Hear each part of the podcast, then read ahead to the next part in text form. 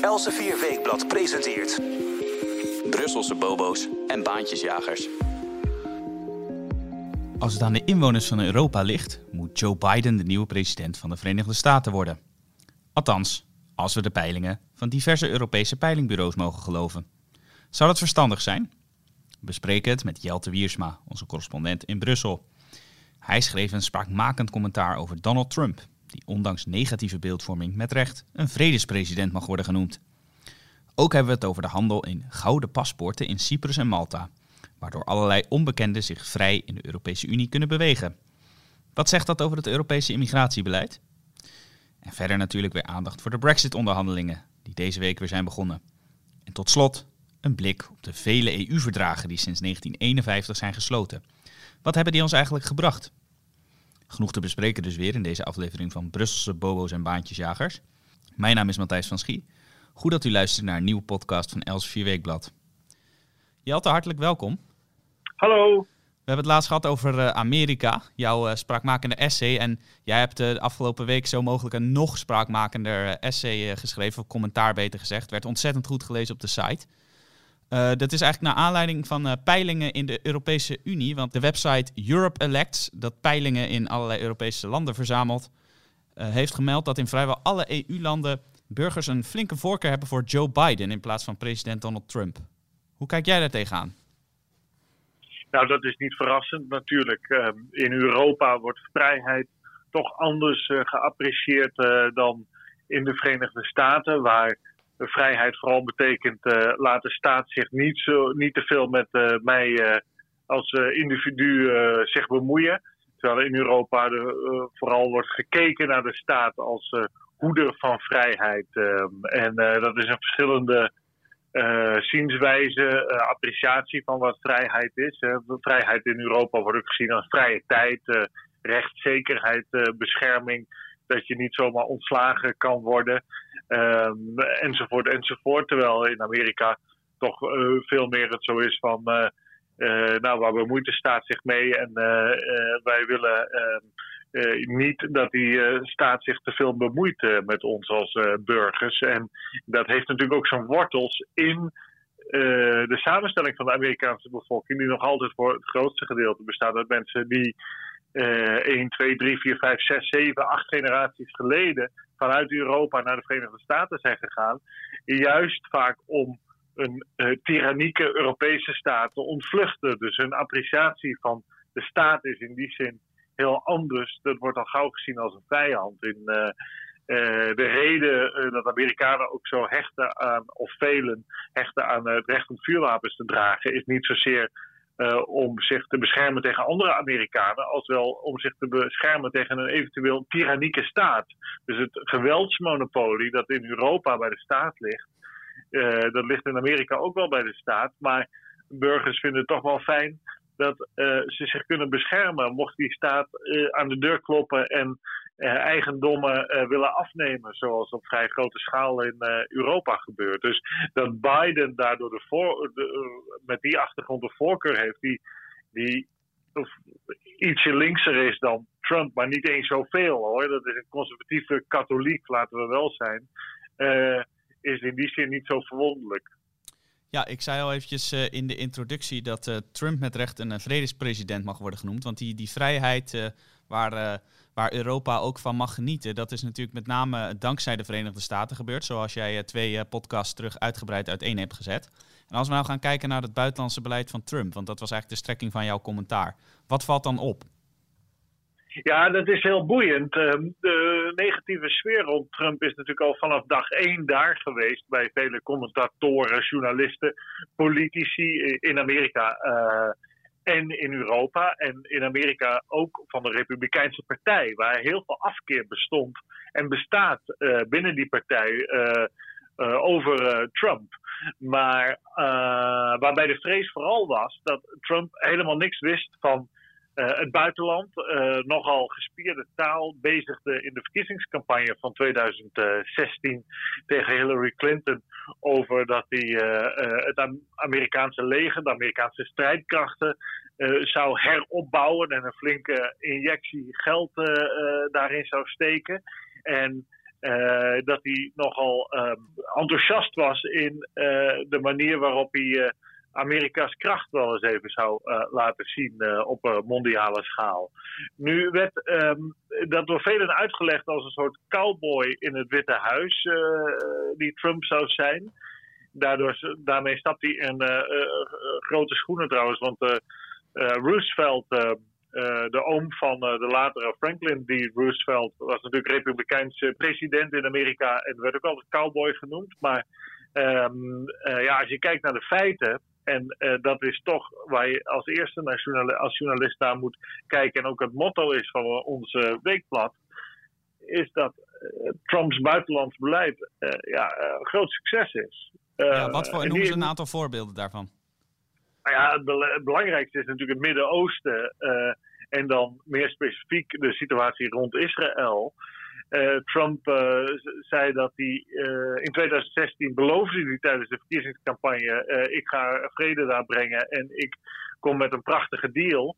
En hij brengt dat, in dat met dat soort woorden. En dan denk je, nou, wat zal het allemaal betekenen? En hoe gaat dat nou? Maar hij heeft zijn schoonzoon Jared Kushner, een Jood notabene, heeft hij daar naartoe gestuurd als een soort speciaal gezant namens zichzelf. En die realiteit is daar dat uh, Bahrein, de Verenigde Arabische Emiraten en nog een aantal landen Israël nu erkennen. Eh, sinds kort. Eh, dat is allemaal dit jaar gebeurd. Ambassades wederzijds openen. Dus uh, Israël mag een ambassade in de Emiraten openen, in Bahrein enzovoort. Ehm, we gaan vliegtuigen vliegen tussen, de, dus tussen Israël en al die landen.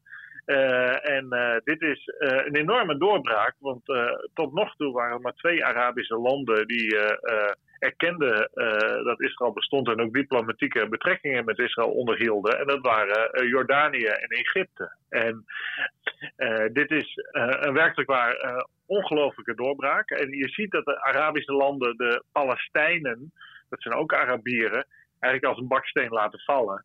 En de meeste Arabische landen vinden de Palestijnen ook maar uh, rare tweedehands autodealers. Uh, zo worden die een beetje beschouwd. Dat, is altijd een beetje het uitschot van de Arabische wereld geweest. En die, er is totaal geen loyaliteit met, die, met, met de Palestijnen. En dat blijkt dus nu ook. Uh, de Palestijnen zijn allemaal boos. Maar ze, die, die, doen verder niks. Die kunnen ook niet zoveel.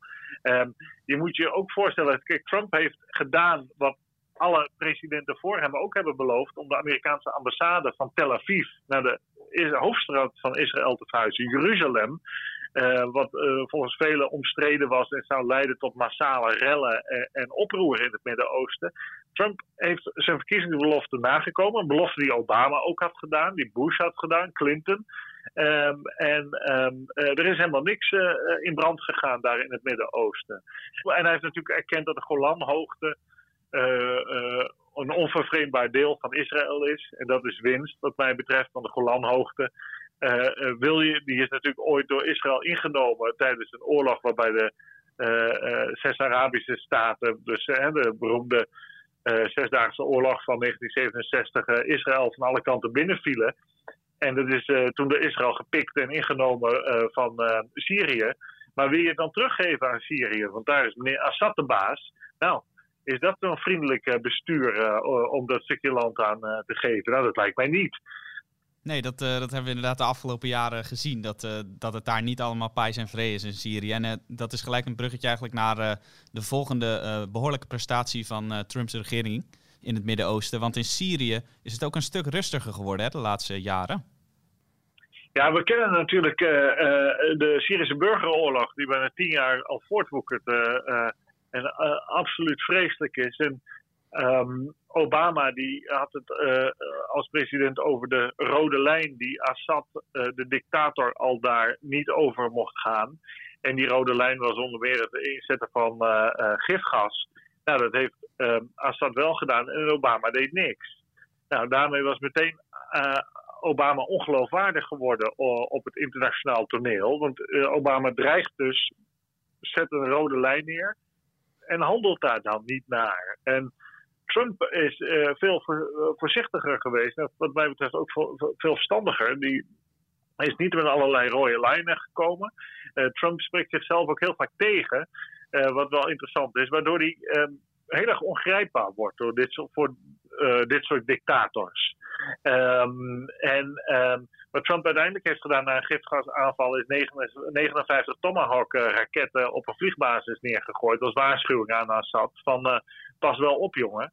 Uh, dat heeft zijn effect wel gehad. En wat misschien nog wel meer effect heeft gehad is dat um, Trump, dat lekte later uit in een boek van Jim Mattis, die was... James Mattis was minister van Defensie onder Trump waarin duidelijk werd dat Trump wilde dat Assad werd omgelegd.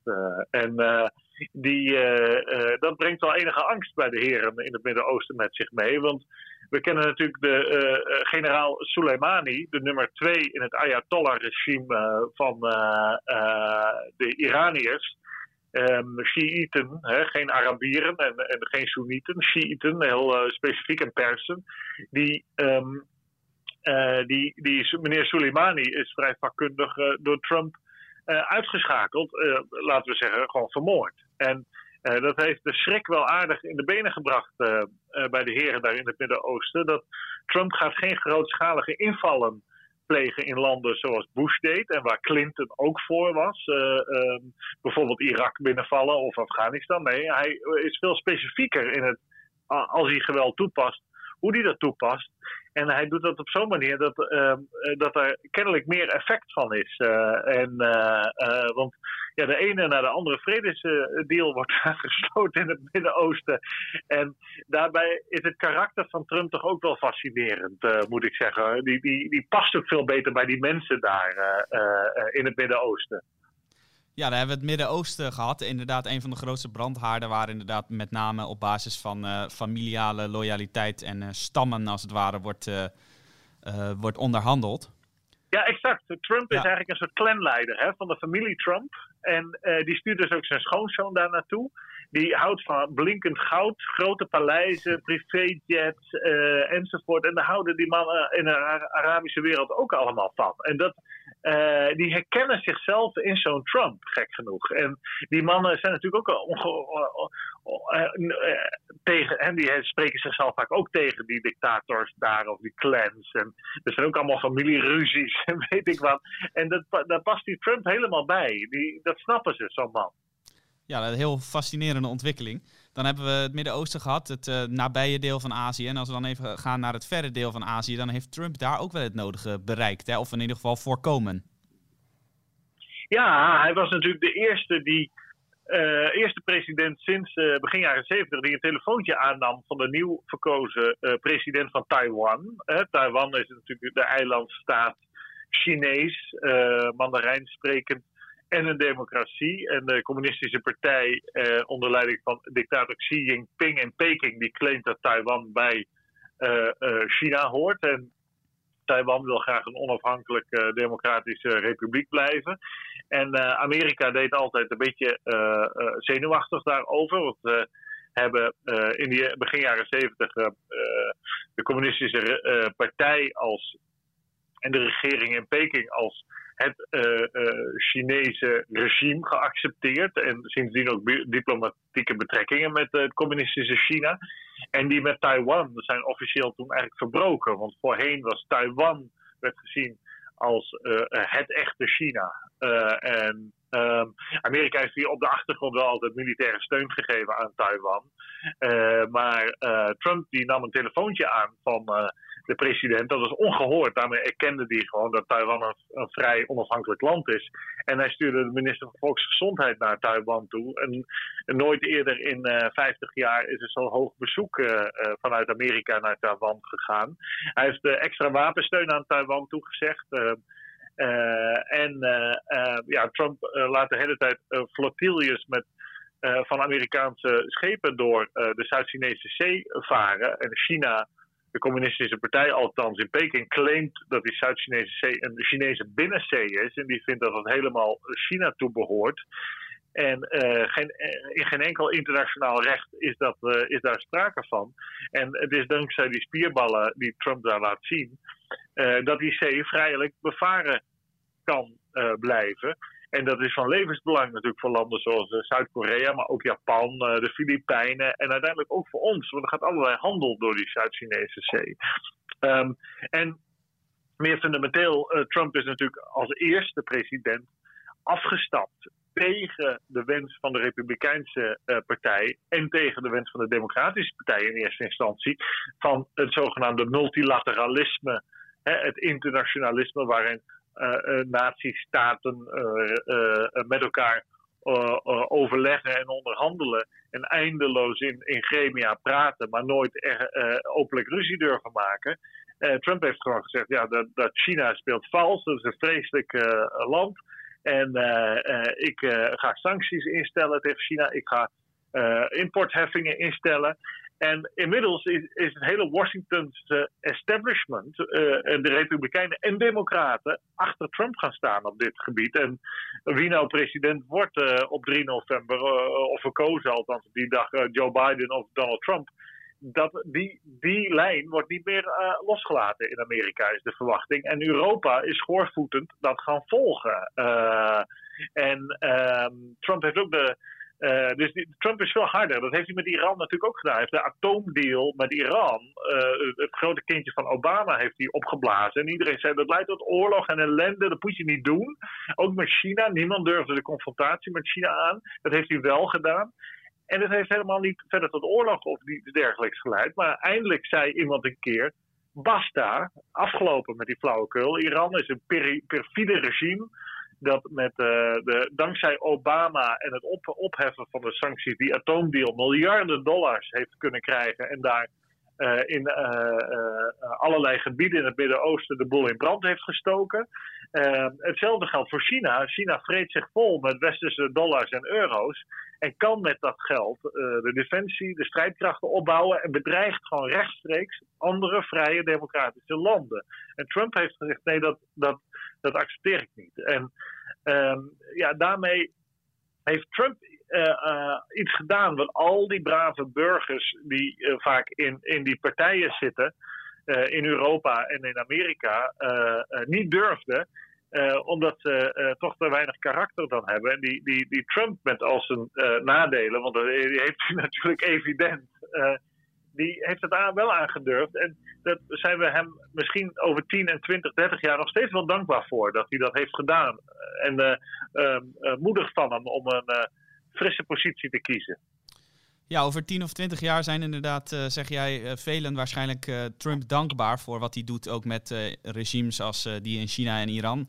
En ook zijn houding wat betreft multilaterale akkoorden. Maar in het heden, zoals we zeiden al in de introductie van deze podcast, in het heden zijn vele Europeanen hem nog niet bepaald dankbaar. Althans, ze hopen niet dat hij gaat winnen. En een van die uh, redenen daarvoor is inderdaad zijn houding ten opzichte van akkoorden als uh, de NAVO, het samenwerkingsverband, waar uh, Trump de Europese landen heeft opgeroepen om veel meer geld in hun defensie te steken. Denk jij dat dat hem daar misschien wringt, dat de Europese landen Trump daarom graag weg willen hebben uit het Witte Huis? Nou, dat zal ongetwijfeld meespelen. Trump zegt tegen de Europese landen: ga je nou eens gedragen als volwassenen jullie maken een afspraak met ons in NAVO-verband dat je 2% van je nationaal inkomen uitgeeft aan strijdkracht, aan defensie. En dat doen jullie niet. Ja, uh, dit is een klacht die Obama ook al had, die Bush uh, junior had en die Bill Clinton had. Dus uh, elke Amerikaanse president, van welke partij, ook of je die man of vrouw, het waren alleen maar mannen trouwens, leuk vindt of niet, dat maakt niet uit. Die hebben het allemaal gezegd. En Trump heeft het wat scherper neergezet. Uh, maar hij heeft dus ondertussen ook een land als Polen, dat bijvoorbeeld wel 2% van het nationaal inkomen aan defensie uitgeeft, heeft hij uh, een uh, basis beloofd. En die wordt nu ook gebouwd daar uh, als veiligheidsgarantie tegen de, de Russen het Rusland van uh, Vladimir Poetin. Dus uh, het is niet zo dat Trump zijn handen aftrekt van Europa, zoals vaak beweerd wordt door geleerde commentatoren. Nee, helemaal niet. Hij, hij zegt wel ja. ik ben, wij als Amerika zijn zij aan zij aan jullie, met jullie als Europeanen, maar dan moeten jullie ook zij aan zij met ons staan en onze, of de afspraken die jullie als volwassenen hebben gemaakt met ons nakomen. Nou, ja, daar kan je toch weinig kritiek op hebben, eerlijk gezegd. Ehm, en ehm, ja, realiteit ook weer is dat onder Trump de geweldige militaire steun aan Oekraïne is verstrekt. De oorlog daar in Oost-Oekraïne is daardoor enigszins tot bedaren gekomen. Ook omdat die de Russen in Oost-Oekraïne weten dat ze niet veel verder kunnen doorbreken naar het westen. De Baltische Staten zijn toch ook uh, vrij uh, blij met Trump, die daar zich stevig heeft neergezet tegenover de Russen. Dus die, ehm, veelgehoorde kritiek dat Trump en Poetin twee handen op één buik zouden zijn, die, die blijkt niet op feiten gebaseerd? Nee, nou, nou ja, misschien is dat wel zo. en ik kan me voorstellen dat die mannen het best goed met elkaar zouden vinden, kunnen vinden. Maar de, de, de realiteit is hoe geopereerd wordt in de praktijk. Wat zijn de daden? Eerste feiten. en, ja, je moet kijken naar de daden van politici. Politici hebben, uh, nou, die babbelen nog wel eens wat. Uh, van, en dat doen ze van allemaal, van alle partijen, van alle politieke voorkeuren. Um, en, uh, maar je moet uiteindelijk kijken naar wat, wat zijn hun daden. En ja, de daden zijn dat Trump toch een stevige verankering in Oost-Europa heeft neergezet. een sterkere positie eigenlijk dan er was uh, van de Verenigde Staten in Oost-Europa tegenover uh, Rusland. Dus wel opmerkelijk uh, dat al die commentatoren die dachten dat Poetin, of, dat Poetin en Trump met elkaar in bed lagen, dat dat, die zijn toch van de koude kermis thuisgekomen. Dus dat is wel is eigenlijk een beetje hilarisch. Ik moet daar om lachen. Dan kranten vol, televisiejournaals vol. Trump en Poetin in bed en, en Europa staat helemaal alleen en zo. Ja, het is gewoon niet waar. En dat is wel uh, een beetje pijnlijk, uh, denk ik, voor velen om dat te constateren. Ja, nou gelukkig is er dan nog deze podcast waarin de feiten voorop staan en niet de beeldvorming. daar zullen de luisteraars jou vast dankbaar voor zijn. Uiteindelijk 3 november gaan we zien wie het gaat worden in de Verenigde Staten. Joe Biden of Donald Trump. En ja, we kunnen erover praten wat we willen. Uiteindelijk is dat natuurlijk niet aan ons, is aan de Amerikanen, die natuurlijk veel meer zullen laten meewegen dan alleen Trumps buitenlandbeleid. Maar Nee, zeker. Dat is wel, wel een belangrijk punt. Uh, wat ik nog wel even moet zeggen, anders vergeet ik het. Trump is de eerste president sinds uh, Carter uh, in de jaren 70 die geen oorlog is begonnen. Hè? En dan spreek ik vanaf 1945. Dus sinds, vanaf 1945 tot en met heden hebben alle presidenten zijn oorlogen begonnen, echt grootschalige militaire conflicten.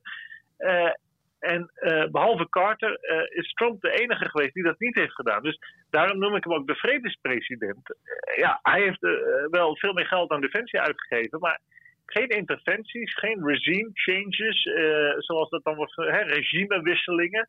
Hij heeft geen landen overhoop geschoten, zoals Obama wel heeft gedaan.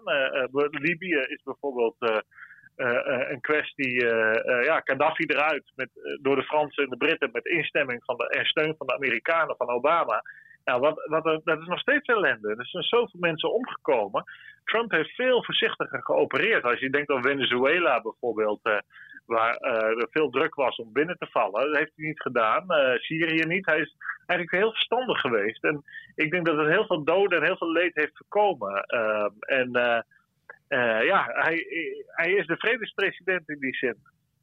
Ja, verfrissend om uh, zo'n uh, geluid te horen, Jelte. Ik denk. sorry. Iemand zei tegen mij, oh, grappend, hij, ja, hij, hij sticht vrede in de hele wereld, maar hij creëert een burgeroorlog in de Verenigde Staten. Daar moest ik wel om lachen. Ik zal daar niet op commentaar op geven, maar daar kunnen mensen hun eigen gedachten wel over laten gaan. Zo is het. Zo is het. Daar, daar kunnen de Amerikanen nogmaals op 3 november hun oordeel over uitspreken. En we zullen dat gaan volgen. En we hebben natuurlijk ook een podcast over de Verenigde Staten, de Holland-Amerika-lijn met Victor Pak en onze correspondent in Washington, Emiel Kossen. Die kunt u ook volgen via onze website. En op onze website kunt u ook het veel besproken commentaar lezen van Jelte over Trump als vredespresident. Ik raad het u zeker aan. En een link daarna kunt u vinden in de beschrijving van deze podcast. Nou, je had het over de Amerikaanse verkiezingen als gezegd, daar gaan wij niet over, of gaan de Europeanen niet over. Waar de Europeanen wel over gaan, is hun eigen uh, grensbeleid, immigratiebeleid. En daarover heb jij een ander groot artikel geschreven op de website, uh, ook te vinden in de beschrijving van deze podcast. Uh, jij meldt namelijk dat de Europese Commissie een inbreukprocedure is begonnen tegen Cyprus en Malta. Want die landen die handelen in gouden paspoorten. Nou, misschien is het goed om eerst even uit te leggen wat is zo'n inbreukprocedure, wat zijn gouden paspoorten en waarom is de Europese Commissie daar zo bezorgd over? Ja, goede vragen allemaal. Uh, een inbreukprocedure is een, uh, een, briefje van de Europese Commissie aan een land, een EU-lidstaat, waarin het zegt: ja, jullie houden je niet aan EU-regels. Uh, kunt u even uitleg geven? dan komt er een briefje terug en dan wordt uitleg gegeven. En als de Commissie niet tevreden is, dan kunnen ze uiteindelijk naar het Hof van Justitie in Luxemburg stappen. En dan komt er een rechtszaak tussen de commissie en het betreffende lidstaat. En dan moet het Hof van Justitie beslissen uh, of, of dat land inderdaad uh, al dan niet de EU-regels uh, breekt. En er kunnen eventuele boetes uit volgen als de regels niet worden aangepast. Dat is een inbreukprocedure.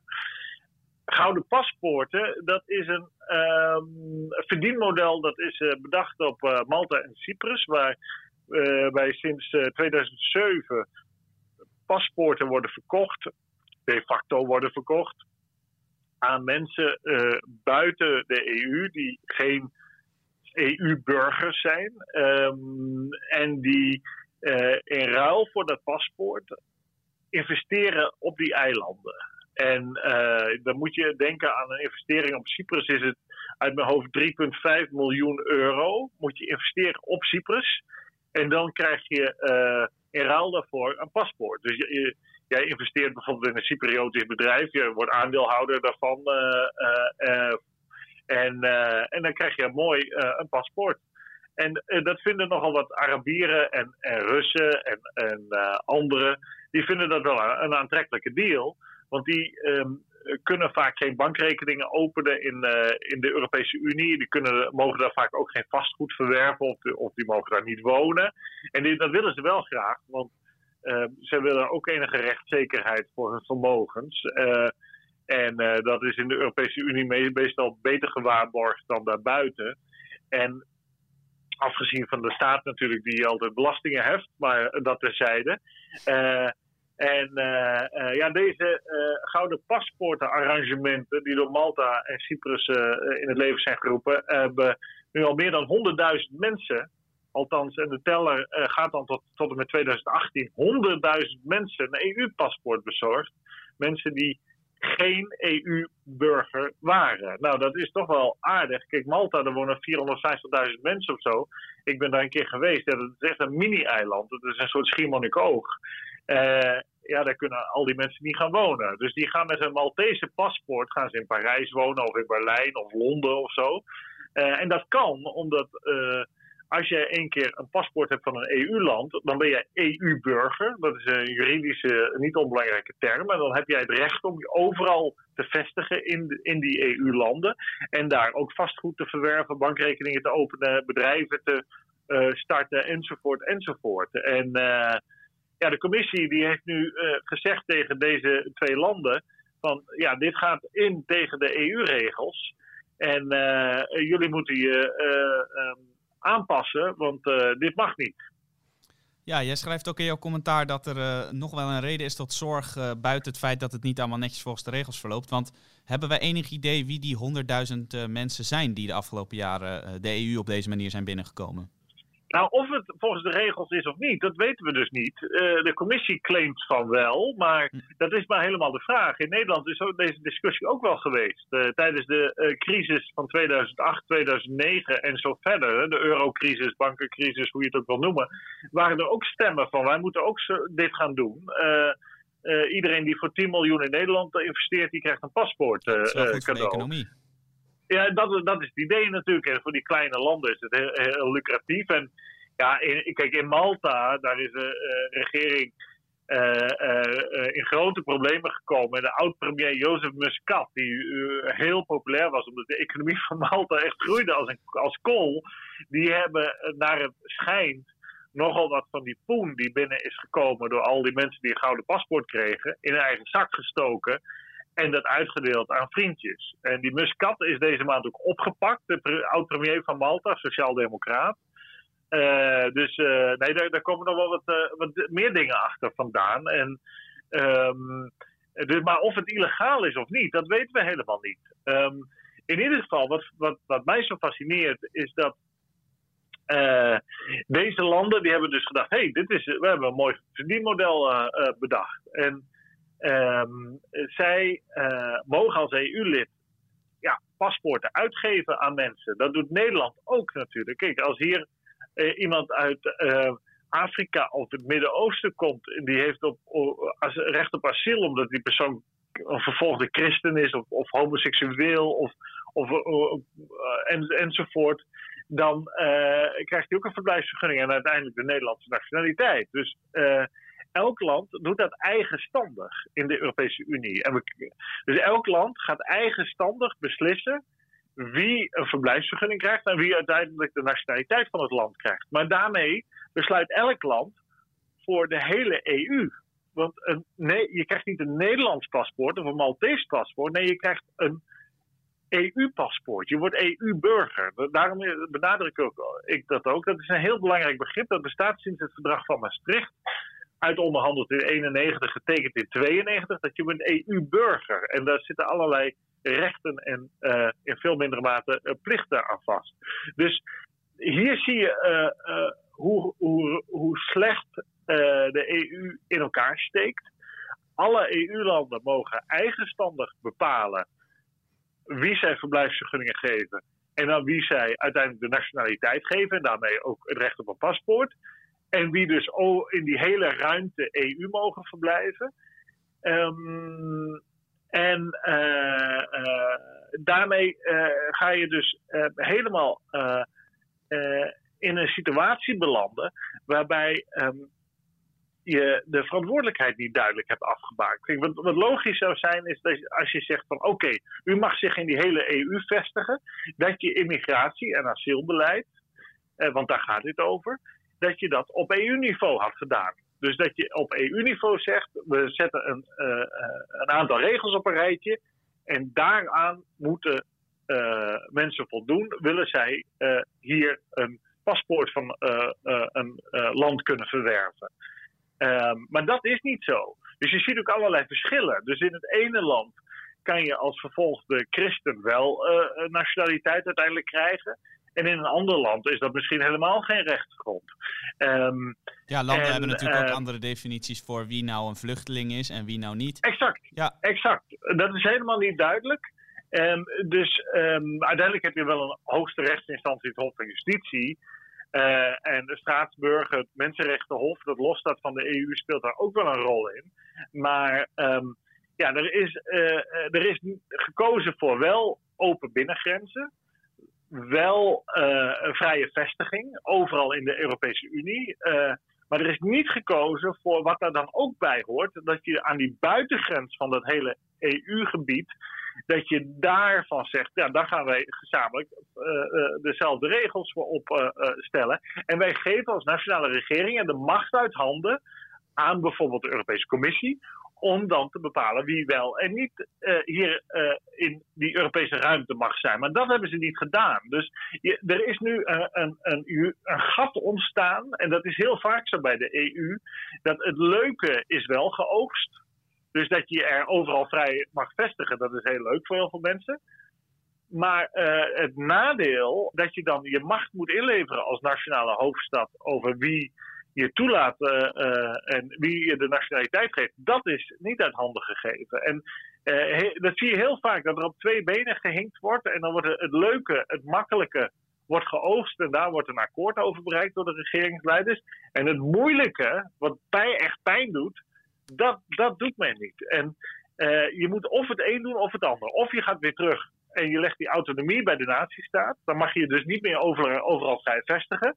Maar dan is het ook gewoon aan Nederland om te bepalen wie Nederlander wordt. En ja, als wij een miljoen mensen uit Afrika Nederlander willen laten worden, ja, dan zullen die ook in Nederland zijn. En dan uh, zullen wij daar ook uh, het een en ander voor moeten regelen. En nu zie je dat bijvoorbeeld in, in Nederland 25.000 tot 40.000 Somaliërs, die hebben in Nederland een verblijfsvergunning gekregen en uiteindelijk de Nederlandse nationaliteit en een Nederlands paspoort.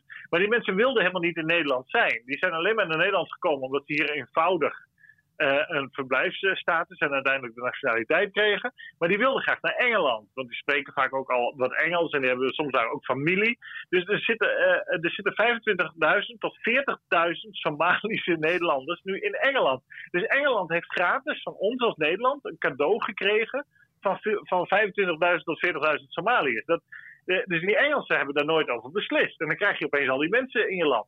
Het hetzelfde is met Angela Merkel 2015 natuurlijk weer Schassendag. Die laat bijna een miljoen mensen binnen. Maar stel nou dat die miljoen mensen uh, allemaal naar Duitsland gaan. Die krijgen daar van Duitsvergunning en uiteindelijk de Duitse nationaliteit. En die zeggen, nou, de Duitsland hebben we nu alweer gezien. We gaan er met z'n allen in Nederland wonen. Dan krijgen we opeens een miljoen mensen in Nederland erbij.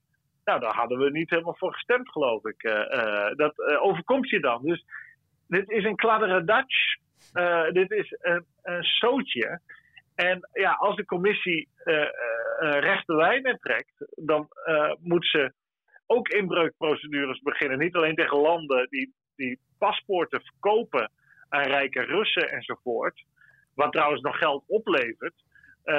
Dat is nog het voordeel daarvan. Maar dan moet je ook uh, inbreukprocedures beginnen tegen landen die allemaal mensen binnenlaten. van wie je ook niet weet wat hun achtergrond is. Dat kunnen ook wel criminelen zijn of jihadisten of zo. Uh, en die kosten geld uh, over het algemeen in een verzorgingsstaat. Dus um, dit is een, een, een, zaak die mij hooglijk verbaast. hier wordt gemeten met twee maten door de commissie. Nou, dat is wel duidelijk inderdaad. we blijven het volgen hoe het afloopt met die inbreukprocedure en of deze problematiek ooit opgelost kan worden met de huidige EU-wetgeving. Als ik jou zo beluister, dan denk ik, nou, de, de Britten hebben misschien problemen genoeg met de Brexit, maar deze immigratieproblematiek, dat is natuurlijk een van de belangrijkste redenen dat zij hebben besloten die EU te verlaten. En uh, de Brexit, dat is uh, inmiddels een uh, wekelijks terugkerend fenomeen weer geworden in de podcast, nadat het een aantal maanden stil was geweest. Want de onderhandelingen tussen het Verenigd Koninkrijk en de Europese Unie zijn donderdag 22 oktober weer begonnen. Kun je ons even inlichten? Het gaat natuurlijk snel, maar hoe staat het er inmiddels voor? Ja, ze zijn weer met elkaar aan het praten. Uh, dat, zo gaat het de hele tijd. Uh, dan is er ruzie tussen Michel Barnier, de EU-onderhandelaar, en David Frost, de Britse onderhandelaar. Ja, en dan ligt het stil en dan wordt er even gebeld door Johnson, de Britse premier, met von der Leyen, de voorzitter van de Europese Commissie. En die belt dan weer met Macron en die belt dan weer met Merkel. En zo zijn ze de aan het bellen. Maar dan hebben ze zo'n ruzie met elkaar gehad uh, omdat ze van de EU-kant een soort laatste bod hebben neergelegd. Van ja, dit, dit is wat er is. Aan, uh, dit is wat wij willen bieden. En jullie als Verenigd Koninkrijk, ja, als je iets wil, als je toch een akkoord wil, dan, dan moet je naar onze kant toe bewegen. Nou, Johnson heeft gezegd, nou dat is te, te, te weinig. het is onmogelijk om te onderhandelen. Als, als je van één kant zegt, dit is onze eindpot. maar er wordt nu toch weer gepraat. Nou, wat er uitkomt, ik weet het niet. Maar um, we weten wel dat Johnson ook enige flexibiliteit van geest kent. Um, dat hebben wel meer politici natuurlijk. Uh, dus Johnson heeft wel heel hard gezegd van nou, dit kan allemaal niet. Maar het, ja, het kan zomaar dat het toch kan. Maar dan uh, zal er van Johnsons kant bewogen moeten worden. Want ik ben er redelijk van overtuigd dat het van de EU-kant inderdaad uh, niet bewogen zal worden. Dat hebben de 27 EU-leiders afgesproken. En ik zie dat ook niet gebeuren. Dus Johnson moet, denk ik, bewegen. Um, en um, hij, uh, of het is er hem, denk ik, veel aan gelegen om met een deal te komen. Ja. al was het maar omdat um, zijn populariteit enorm gedaald is. Uh, omdat hij van de corona aanpak helemaal niks bakt. En ook een aantal andere dingen doet hij gewoon heel slecht. En zijn populariteit is echt waanzinnig gedaald. Hij heeft de grootste meerderheid, zo'n beetje sinds de Tweede Wereldoorlog, in het Lagerhuis verworven. in december bij de verkiezingen van december 2019. En ja, nu heeft hij nauwelijks nog steun onder de Britse bevolking. Dus als hij nu een, een deal eruit sleept, dan kan hij zeggen: Kijk, ik ben degene die Brexit heeft voltooid. En ik ben degene die ook nog een akkoord heeft weten te sluiten met de Europese Unie. En dan kan hij een soort heldenstatus claimen. maar hij, hij zei juist altijd dat hij nooit bereid was om toe te geven aan de EU. Dus, dus als hij nu dan weer een beetje terug zou krabbelen, zou je ook kunnen redeneren dat hij juist zijn belofte niet waarmaakt. Nee, dat, maar dat is ook zo. Maar Johnson heeft wel vaker gezegd dat hij iets niet zou doen en dan deed hij het wel. Dus in die zin moet je aan die woorden ook niet te veel hechten. Het is ook retoriek hè, om de boel op te lieren in de pers en daardoor je onderhandelingspositie te versterken. Dus, uh, maar we gaan het zien. Maar er zal een toegeving moeten komen. van de Britten, van Johnson, vermoed ik op het gebied van de interne markt van de EU. Als het Verenigd Koninkrijk daar toegang toe wil hebben, zullen ze moeten accepteren dat EU-standaarden ook in het Verenigd Koninkrijk moeten worden nageleefd. Uh, wat wel eens gebeurt, een diplomaat heeft mij wel eens verteld, dat bijvoorbeeld uh, met de, de, redding van uh, Griekse, of excuus, IJslandse banken, dat een heel, heel stuk op papier was gezet over hoe dat allemaal moest gebeuren. En daar waren Nederland en het Verenigd Koninkrijk waren schuldeisers van die IJslandse banken. We weten dat nog, Landsbankski en zo. En uh, we herinneren ons uh, het spandoek nog bij een voetbalwedstrijd Nederland-IJsland. Van de IJslandse supporters die een spandoek ophingen en zeiden: We have your money. nou, dat was, ook in, dat was ook inderdaad zo. De IJslanders hadden heel wat poen uit Nederland.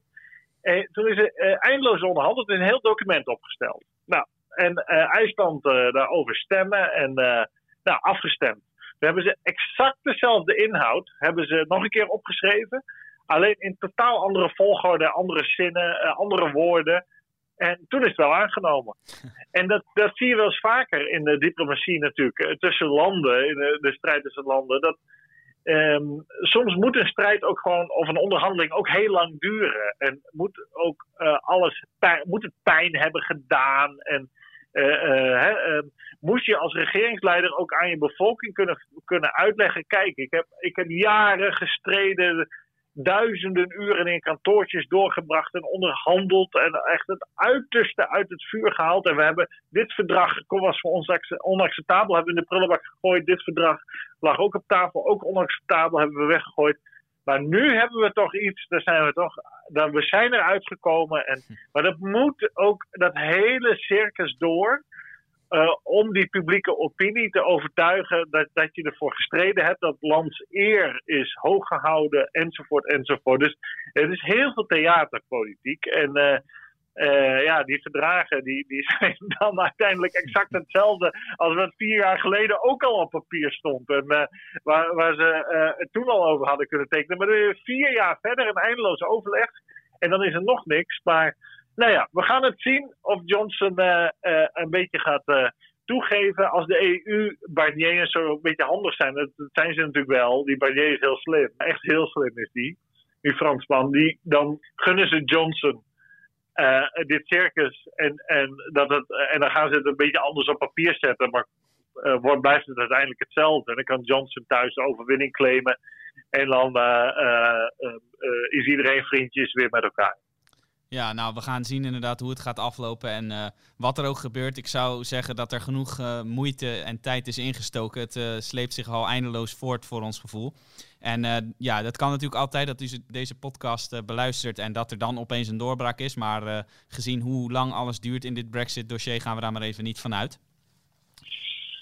Jelte, we zijn volgens mij door de grote onderwerpen van deze week heen. Jij wilde nog één kleine reclame maken voor het uh, artikel dat jij uh, gaat schrijven of hebt geschreven voor het komende nummer in Els 4 Weekblad. Want jij hebt even uitgeplozen van wat voor EU-verdragen zijn er nou allemaal gesloten eigenlijk sinds het begin van die EU. Wat heeft het ons nou allemaal opgeleverd? Want het zijn er nogal wat, hè? Ja, dat was uh, een ideetje van Arendo. Arendo Joustra, de hoofdredacteur, die zei tegen mij... Jelte, moet je niet een paginaatje maken met de, met de verdragen van de EU eens even op rij... en wat die ook alweer betekenen als geheugensteun. En uh, ik, daar vond ik weer best een beetje saai. Ik zag het eigenlijk niet zo zitten. En uh, ik liep ook wat tijd te rekken en zo. En uh, bij Elsevier heerst de cultuur dat er geen opdrachten over het algemeen van de hoofdredactie worden aangenomen tegen de zin van de, van de redacteur. Dus de, um, die, maar uiteindelijk ik ging dat me daar eens in verdiepen en voor zitten. Ik dacht, hé, dat is toch wel aardig. En uh, om uh, dus als schrijvend had ik binnen no time 2500 woorden op papier, wat vier, vier, vijf pagina's was, veel meer dan de bedoeling. Uiteindelijk is het toch maar teruggebracht naar twee. Maar um, die, ja, die EU-verdragen, dat is toch al boeiend. Want uiteindelijk is de EU, de Europese Unie, natuurlijk niks anders dan een verdragsorganisatie. en de verdragen van de Europese Unie dat uh, uh, is het spelregelboek van het, van, van het hele geheel. En um, wat mij dan toch wel weer opvalt is uh, hoe belangrijk Maastricht is geweest. Ik noemde het eerder, 91 uitonderhandeld, december 91 en getekend in januari 92. Waarbij de Europese Unie is opgericht. De, die bestond daarvoor niet natuurlijk, was daarvoor de Europese gemeenschappen. Europese gemeenschappen al op dat moment eigenlijk. En dat op dat moment um, ja, er eigenlijk geen duidelijke uh, doel meer van die EU was. Want die EU was toch vooral een West-Europees blok dat op Amerikaanse aandrang is samengesteld om ervoor te zorgen dat uh, West-Duitsland geherindustrialiseerd werd en gehermilitariseerd tegen de Sovjet-Unie. En dat West-Duitsland niet zou vallen voor de communistische verleiding.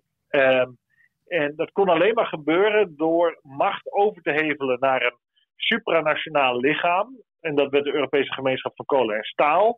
Omdat anders Frankrijk onrustig werd. Want Frankrijk accepteerde niet dat Duitsland zou hermilitariseren en herindustrialiseren. Gezien de ervaringen dat Frankrijk binnen 85 jaar drie keer was binnengevallen door Duitsland. Dus die Franse vrees was wel begrijpelijk. En uh, ja, bij Maastricht in 91 was, dat was natuurlijk net na de val van de Sovjet-Unie, was eigenlijk helemaal niet meer duidelijk wat, waarvoor, waartoe is de Europese Unie nog op aarde. Het enige grote succes op dat moment was eigenlijk de interne markt. Die, die was uh, bedacht door de Britten vooral, door Margaret Thatcher, notabene. Um, dat, dat, uh, daar was Nederland ook heel erg voor. Hè? Zoveel mogelijk handelsbarrières tussen landen in West-Europa uh, neerhalen, staatssteun afbouwen markten uh, liberaliseren. Dus geen staatsmonopolies meer, geen staatsbedrijven. En, en laat de economie lekker draaien. Laat de consumenten bepalen welke producten ze willen. En niet de staat bepalen welke producten je moet consumeren. En ja, in 1991 uh, Duitsland was natuurlijk onder Helmut Kohl herenigd. Oost- en West-Duitsland. En Frankrijk die ging daar alleen mee akkoord. François Mitterrand, de beroemde socialistische president van Frankrijk, 14 jaar lang maar liefst, als Duitsland daarvoor zichzelf verder in zou snoeren in een Europese Unie. En, uh, uh, en de Duitse D-mark, een machtsmiddel van, de, van Duitsland, geopolitiek, zou opgeven. En dat is ook gebeurd. Dus er is een enorme sprong voorwaarts gemaakt naar verdere integratie. Um, de munt is er gekomen. We zijn allemaal toen EU-burgers opeens geworden. Dat wisten veel mensen niet, maar we waren Nederlands uh, burger en we werden opeens EU-burger op dat moment. En zo zijn het Europees Parlement kreeg voor de eerste keer wetgevende macht. Enzovoort, enzovoort. Nou, dat is voorgelegd in een aantal referenda in, in landen. Nou, in Denemarken is het meteen afgestemd. In Maastricht, in Frankrijk, was het maar net, echt net aan dat de meerderheid akkoord ging. Het Verenigd Koninkrijk durfde geen referendum te houden en heeft uiteindelijk opt-outs uh, bedongen, waardoor het Verenigd Koninkrijk niet meedeed aan een Europese munt en ook niet aan de justitiepoot en binnenlandse zakenpoot. Denemarken heeft uiteindelijk ook opt-outs mhm. bedongen. Dus je zag dat, toen voor het, e dat er toen een te grote stap werd genomen waarna allerlei landen, zoals Denemarken, maar ook Zweden, die niet mee wilden doen aan de euro, het Verenigd Koninkrijk, allemaal met uh, een half been buiten die EU gingen staan. En het Verenigd Koninkrijk is er nu helemaal uit. En um, je uh, zou kunnen zeggen, Maastricht was een verdrag te ver. Ja, want ondanks al die signalen uh, is de Europese integratie en de macht die de EU-organen zich toe-eigenen niet gestopt. Die is alleen maar groter geworden. Hè? Dat zie je ook in de verdragen daarna. Dat is zo fascinerend. Dat, uh, er zijn eindeloos uh, nieuwe verdragen uh, gemaakt. de belangrijkste zijn natuurlijk Amsterdam 97, Nice 2000 en 2001, zeg ik goed. en ja, 2001 en Lissabon kennen we natuurlijk. dat was eigenlijk de Europese grondwet. Die is in 2005. Dat moest het grote verdrag worden na Maastricht. Um, dat, was, dat was eigenlijk de weg in naar een Europese republiek. Die in Maastricht al was ingeslagen. En ja, in Frankrijk een referendum, in Nederland een referendum. En die bij hoge opkomsten hebben ruime meerderheden gezegd: dat willen wij niet. En dat, uh, ja, daar is nooit naar geluisterd. Um, want uiteindelijk is Lissabon exact hetzelfde als die Europese grondwet. En uh, we werken nu onder het verdrag van Lissabon van 2007. dat is de Europese grondwet. Dat is een, dat is een verdrag waar alles, alle spelregels in staan. maar je kan zeggen dat vanaf Maastricht is het, is het eigenlijk misgegaan. En um, is er te ver gegaan. En uh, ja, je ziet dat die uh, desintegratie van de Europese Unie daar eigenlijk begonnen is. Waar tot die tijd iedereen meedeed aan alles. Dus alle landen deden aan alles mee. Geen, er waren niet echt op, op de ouds of iets dergelijks. Begon van da, dat moment begon die EU rafelranden uh, te vertonen. En daar zou toch een les in moeten zitten, zou je zeggen, voor politici in die EU-landen ga niet te ver, want anders uh, ja, vallen de brokstukken af. Maar daar hebben ze niet naar geluisterd. Ze hebben de les van Maastricht niet getrokken. Ja, en tot op de dag van vandaag is toch een beetje de vraag, behalve dat het logisch is dat er heel veel politiek wordt samengewerkt. En, en misschien ook wel militair meer en, en handel, uiteraard, al die dingen, dat, dat, dat er intensief wordt samengewerkt, ja. Maar uh, de logica achter een, een uh, Europese republiek, zoals die in Maastricht uh, eigenlijk begonnen is, die, um, die ontbreekt mijns inziens. En ontbreekt dus ook in de opvatting van het brede publiek als ze ernaar gevraagd worden. en ik maak me er toch wel zorgen over, over dat, dat gat tussen onze bestuurders uh, enerzijds en de publieke opvatting anderzijds. Want ja, Brexit heeft laten zien dat dat uh, kan ploffen. En dan krijg je dus Europese uh, diseenheid en geen Europese Unie juist. Je krijgt geen Europese eenheid, maar je krijgt de diseenheid, uh, om maar een lelijk woord te gebruiken. Dus nou, dat lijkt me, dan ben je verder van huis dan eigenlijk hoe de EU of de Europese gemeenschap er in 1990 uitzag. Toen waren we vriendelijker met elkaar dan we nu zijn. Dus de, dat is achteruitgang, lijkt mij. Dus wie Europese vrede wil, uh, en Europese eenheid moet niet te veel Europese eenheid nastreven. Want, uh, en dat is toch een, een, boodschap die niet overal uh, begrepen wordt. Nou, dat zijn de hele grote lijnen eigenlijk van de Europese Unie van 1951 tot nu eigenlijk. En mocht het u nou een beetje zijn gaan duizelen, al die jaartallen, al die verdragen. In het komende nummer van Els 4 Weekblad kunt u dat allemaal rustig op een rijtje lezen. En ook op het internet zal dan het artikel verschijnen. Moet u wel een abonnement voor hebben. Maar ja, wij raden u dat sowieso aan om dat te nemen, want ja, daar heeft u ontzettend veel plezier van. Lees elsevierweekblad.nl als u zo'n abonnement wilt afsluiten. En u kunt natuurlijk blijven luisteren naar deze podcast, waar wij eigenlijk binnen die grote lijn die Jelte net heeft beschreven, iedere keer weer, iedere week weer de ontwikkelingen blijven bespreken. Jelte, we zijn alweer bijna een uur bezig. Het was een uh, ontzettend boeiende podcast, denk ik weer, voor de luisteraar. Ik hoop het in elk geval. Hartelijk bedankt voor jouw bijdrage weer. Graag gedaan. Daarmee zijn we aan het einde gekomen van deze podcast. Mijn naam is Matthijs van Schie en ik wil u ook hartelijk danken voor het luisteren. Bent u nou benieuwd geworden naar de artikelen die we zojuist hebben besproken in deze podcast? Die kunt u allemaal lezen in Els 4 Weekblad of op onze site.